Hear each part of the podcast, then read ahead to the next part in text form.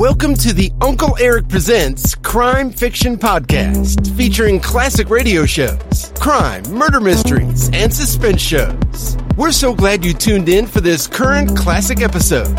But first, a few show comments and episode notes from Uncle Erich. Welcome back, folks, to another exciting episode from the Uncle Erich Presents Classic Radio Series. I am so glad you tuned in again, and hope you are enjoying listening to these exciting episodes. Today, we make a visit to Murder at Midnight. Murder at Midnight was an old time radio show featuring macabre tales of suspense, often with a supernatural twist. It was produced in New York and was syndicated beginning in 1946. Today's episode is titled The Dead Hand, that originally aired 1946. I also urge you to please visit UncleErich.com to listen to all the currently available radio podcast categories and episodes. There are also hundreds of the old classic detective and mystery television shows you can watch as well. They're really fun to watch. If you like this episode of Murder at Midnight, please consider buying Uncle Erich a cup of coffee at the support link below. Thanks a million. Now, enjoy this great episode with Murder at Midnight titled The Dead Hand.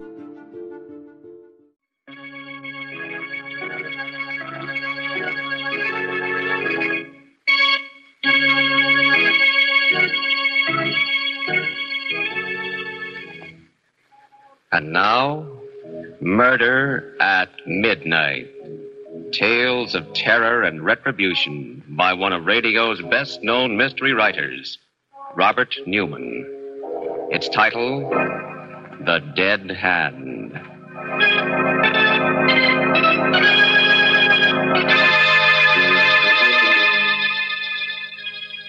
The small studio cottage on Dr. Martin Trent's estate.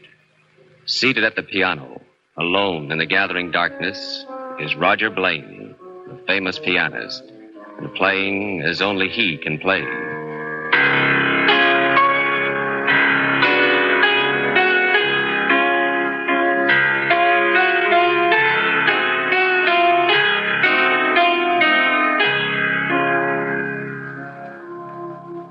Can't you hear me, Lorna? You must hear me. And you must come here now to me. I'm calling you, Lorna. Calling to you in a way you could never resist. With my music, making your heart beat faster, your breath come quicker. Lorna. Hello, Roger. A- am I disturbing you? Always, Lorna. Martin's out at the hospital, and I heard you playing. So That's not why you came, Lorna. You came because I called you. Because you promised you'd come and give me your answer. what we talked about last night, my going away with you. R- Roger, I-, I must have been mad. I-, I don't know what got into me. Don't you, Lorna? This is what got into you. My music. Telling you things I never could tell you in words. Roger, stop. I, I can't think when you play like that. I-, I can't leave him. He's my husband. I love him, respect him.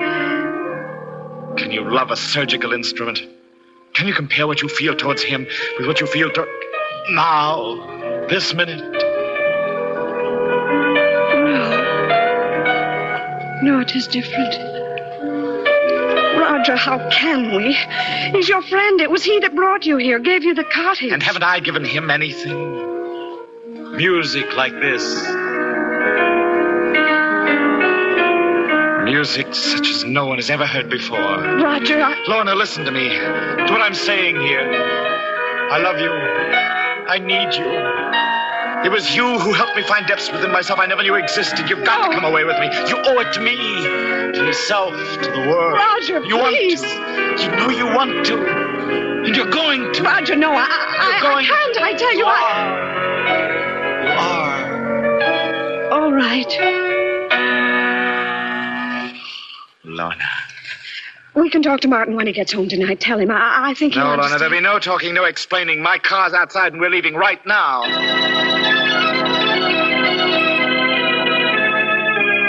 Music, my music, was still with me as we drove out through the gates, down the highway, pulsing, throbbing. Yes, I could hear it, but could Lorna? I glanced at her sitting there beside me. Happy, dearest? What? I, I don't know, Roger. You don't know. Don't you realize what this means, Lorna? I'm playing better than I ever played before, and this is only the beginning. After my New York concert, South America, then Europe. Roger, are you sure you love me? Me as a person? My sure. Oh, what do you mean, Lorna? I know you've said you do, but whenever you've talked about it, Roger, ab- about us, you've talked in terms of your music. Roger, are you sure that's not what you love? Well, of course I'm sure. If I didn't have my music, if I couldn't play, I don't think I could live. But I it was know. you. You who lifted me to heights I never dreamed of, technically, emotionally. Roger, stop the car, turn around, take me back. What? Take me back. I don't understand. I do, for the first time. With Martin away so much, I was lonely, flattered by your attention. And your music was like a drug, keeping me from thinking. But now I can think.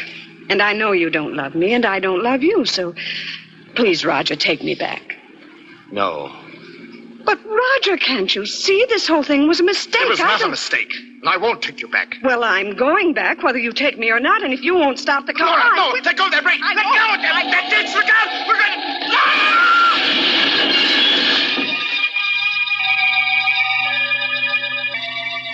When I opened my eyes, I was in a bare white room in a hospital. Standing next to the bed were Lorna and Martin. Hello, Roger. How are you feeling? What? I, I don't know. What happened? You were out driving with Lorna. The car got out of control and you had a smash up. They rushed you here to the hospital and, well, you've been here for two days. Smash up. Yes, I remember. Are you all right, Lorna? Yes, Roger, I was shaken up, cut a little Oh, bit. my hand hurts, especially the fingers. Nothing happened to it, did it, Martin? I- I've got a concert in a few weeks, you know. Roger, It- don't stop it. What? What? Why are you looking at me like that? Oh, I, Don't worry about it, Roger. Not now. but I've got to know. I've got to see. Roger, please.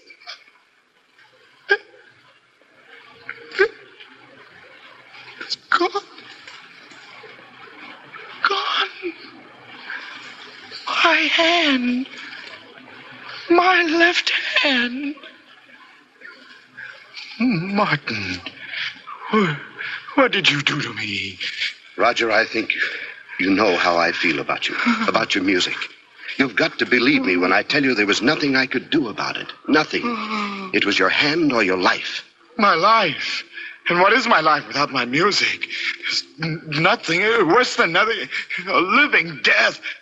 Why didn't you let me die? Don't say that, Roger. We'll do anything we can. There must be something. Something. There's just one thing. You've got to get me another hand. We will, Roger. There have been some wonderful developments in prosthetics no, as a result no, of the no, war. I don't mean an artificial hand. I mean a real hand. What?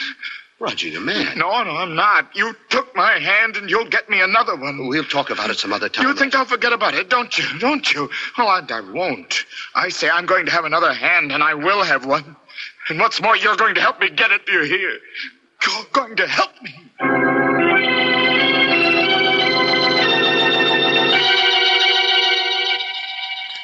I was able to get up and around a few days later. I didn't talk to anyone if I could help it. Because somehow I couldn't ever look at their faces, only their hands. Big hands and little ones, long fingered ones and stubby ones. Yes, they each had two hands. And I, I to whom my piano meant more than life, had only one. Then, sitting alone one evening, I met Hook.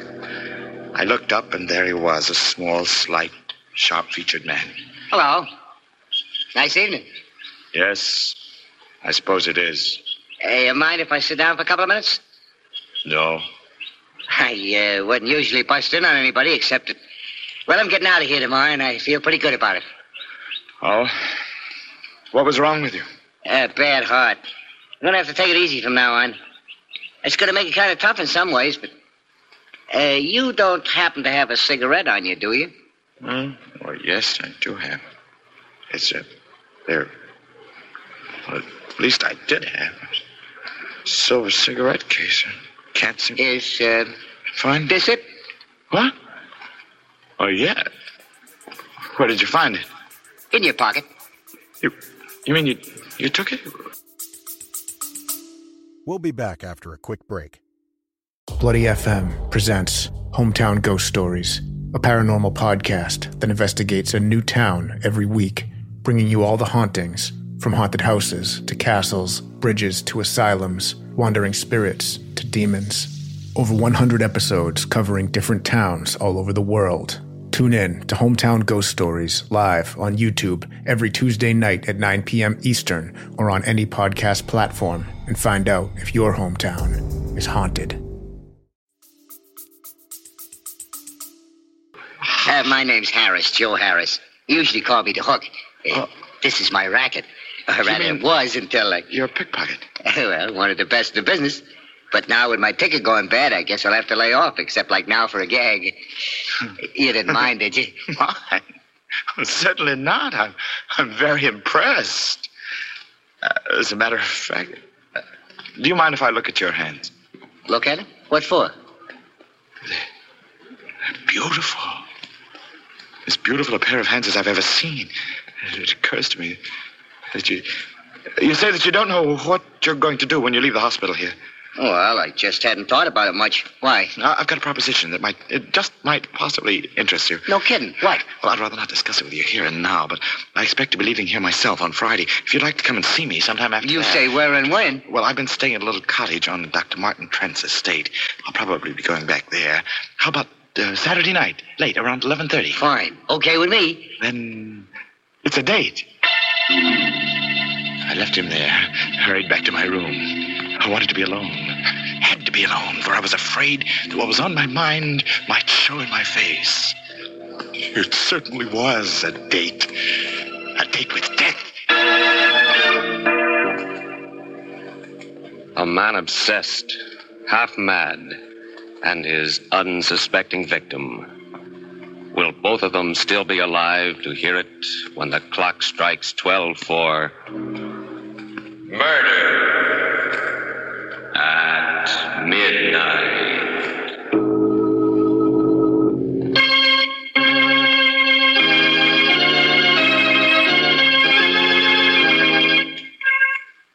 And now, here is Roger Blaine to continue Murder at Midnight.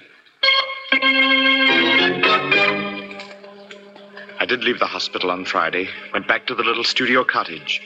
By Saturday night, my arrangements were completed. They weren't very complicated. I made it clear to Lorna and Martin that I wanted to be alone, and I picked up a length of iron pipe. The pipe I hid inside the piano when I heard footsteps coming down the path. There was a knock on the door. Come in? Hi. Uh, not too late, am I? No, you're not too late. Hey, pretty nice place you got here. Yes, it is quite nice. Sit down. Oh, thanks. Ah. Now, what's this here proposition you want to talk to me about? It's a very simple one. How would you like to make $10,000? what do I have to do? You don't have to do anything. Just sell me something. Your left hand.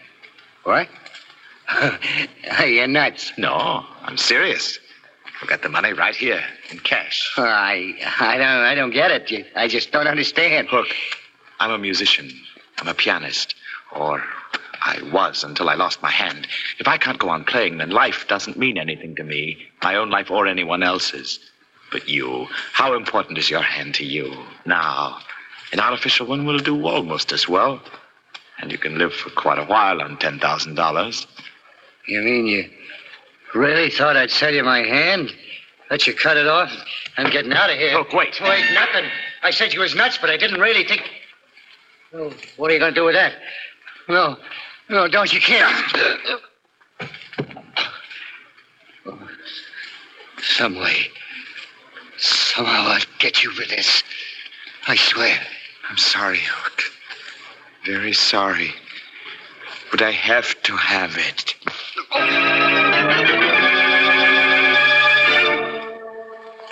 I'd rather not go into what happened after that. I. I got rid of the body. And then I went to see Martin. You don't look well, Roger. Anything the matter? No, I just came to see you about your promise. My promise? Or your debt, whichever you choose to call it. I told you I wanted another hand, that I was going to get another hand, and that you were going to help me. Well, now you can help me. What? What do you mean? Look in here, in this package. See? Good, good Lord. Where, did you get this? It might be better if you didn't ask too many questions. I'm fighting for my life, for more than my life. You took my hand away from me. Well, now you can give me this one. You mean you honestly, seriously think that I can perform an operation of this sort, do a graft, and that after I'm finished, you'll be able to use the hand? Why not? Operations of this sort have been done, haven't they? With other parts of the body? The eye? The cornea, not the eye. And some nerve grafting has been done. But this. Look, Roger. I know what a shock this whole thing has been to you. Know it better than you. You're you're not a well man. a well man. I'm only half alive. And I'd rather be dead than go on living this way. But if I do die, I won't die alone. That's why I brought this along. Roger. A gun. Quick, easy, painless. If you won't do what I want, you die. And so does Lorna. Both of you, along with me. You you don't give me very much choice. No. All right. You win. Get me to the hospital.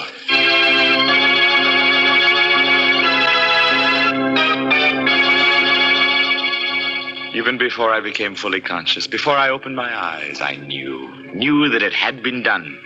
That it wasn't his hand anymore, but mine. Still, there was something wrong. I couldn't analyze what it was at first, but it was there. A feeling that something wasn't quite right.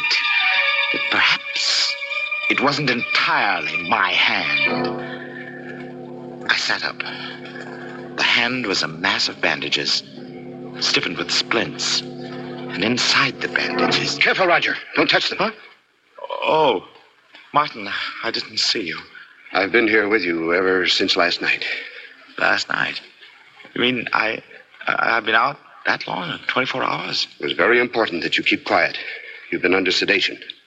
Oh, oh yes, of course. But this isn't the hospital. No, I brought you home with me, back to the house. Oh. I thought it would be best for several reasons. Oh, that's very smart, Martin. We don't want any questions, do we? Not yet. You did do it, didn't you? What? Uh, oh, uh, oh yes. I knew you would and could. And, and it's going to work. It is working. I can feel it. Please, Roger, you must be careful with that bandage. You can't touch it, move it, disturb it in any way. I won't, Martin. But I don't have to. I tell you, I can feel the fingers moving, even inside this. And in another week or so. We'll see. Yes, we'll see. Got a cigarette, Martin? Of course, I have it right. That's funny. Hmm? What is? My cigarette case, it was right here in my breast pocket. I, I must have left it downstairs or at the hospital. it doesn't matter. I can do it. Look. Martin. Yes? I, I think. Here. Uh, yes, here. Here it is. Under my pillow. What? How did it get there? I don't know. It must have fallen out when you bent over. No. Why are you looking like that? Because I, I think I know how it did get under my pillow. What do you mean? When fingers learn something, a special skill, they don't forget it, ever. Mine never have. Even when I'm not thinking of what I'm doing, they go on playing by themselves. These fingers here, they haven't forgotten either. You understand? I'm afraid Forget I- it, forget it. Uh, I'm awfully tired all of a sudden, Martin. Would you mind? No, Roger, I'd like you to get as much rest as possible. There's a friend of mine coming here tomorrow to see you. Another doctor. That's fine, Martin. I'll see you in the morning. Yes, I was tired, but that wasn't why I asked Martin to go. I did it because I wanted to be alone, because I had to be alone, because I knew now what it was that I'd only sensed before. The hand, Hook's hand, had a will of its own. It had picked Martin's pocket without my even being aware of it. I lay there alone in the darkness after Martin went, not touching the bandages, but flexing the fingers, forcing them to obey my will. I had to do that. I knew I had to do it because I suspected what might happen. And what did happen proved that I was right.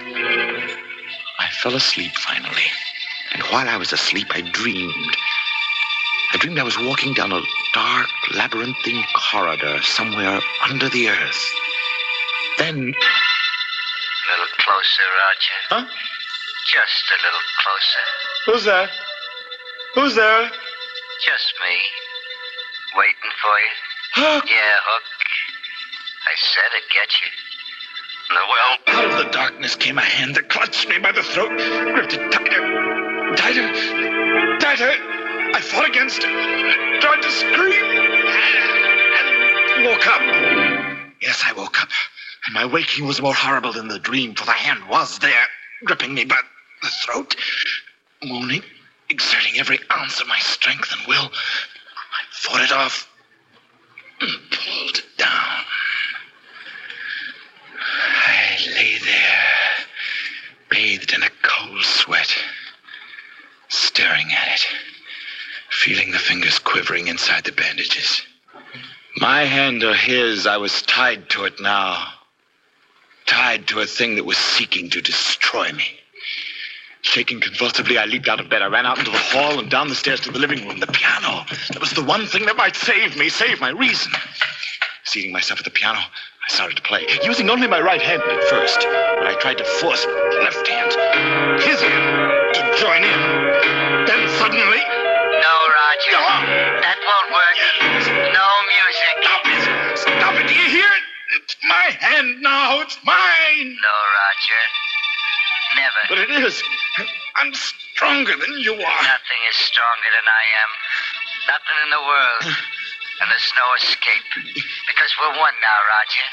And wherever you go, I'll be there too. It's not true. It's not. What? What are you doing? Just a little closer to the desk, Roger. A little closer. That paper knife. No, you can't. But I can, Roger. I told you I'd get you somehow. Some way. Put it down. Drop You can't fight against me, Roger. I told you. I'm too strong. Martha! Martha! Quick! Uh, safe! The hand! Ah! Is. Uh, Where is he, Martin? The living room. I heard the piano and. Good, good Lord. Martin, He's dead. why? How? He was saying something about a hand. He was in a completely psychotic state as a result of shock and a sense of guilt. The state psychiatrist was coming tomorrow to commit him. Oh, Martin.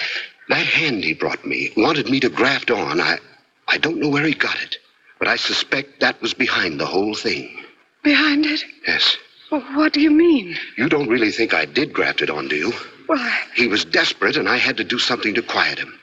I splinted his left wrist, wrapped it in bandages, and told him not to touch them. But, Martin, that paper knife in his chest. Which hand is holding it? His right one, his good one. Yes. And still, in a way, it's possible that the dead hand, the one he was so concerned about, did guide it. Her eyes wide with awful comprehension, Lorna stares at her husband, then down at Roger Blaine's body as somewhere in the silent house, a clock starts chiming for murder.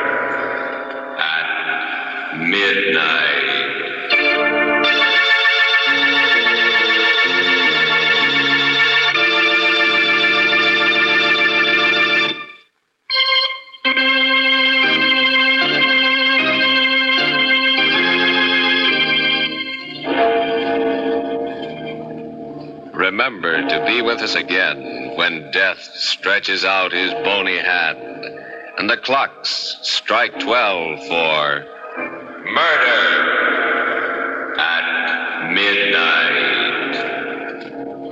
With music by Charles Paul, Murder at Midnight is directed by Anton M. Leader.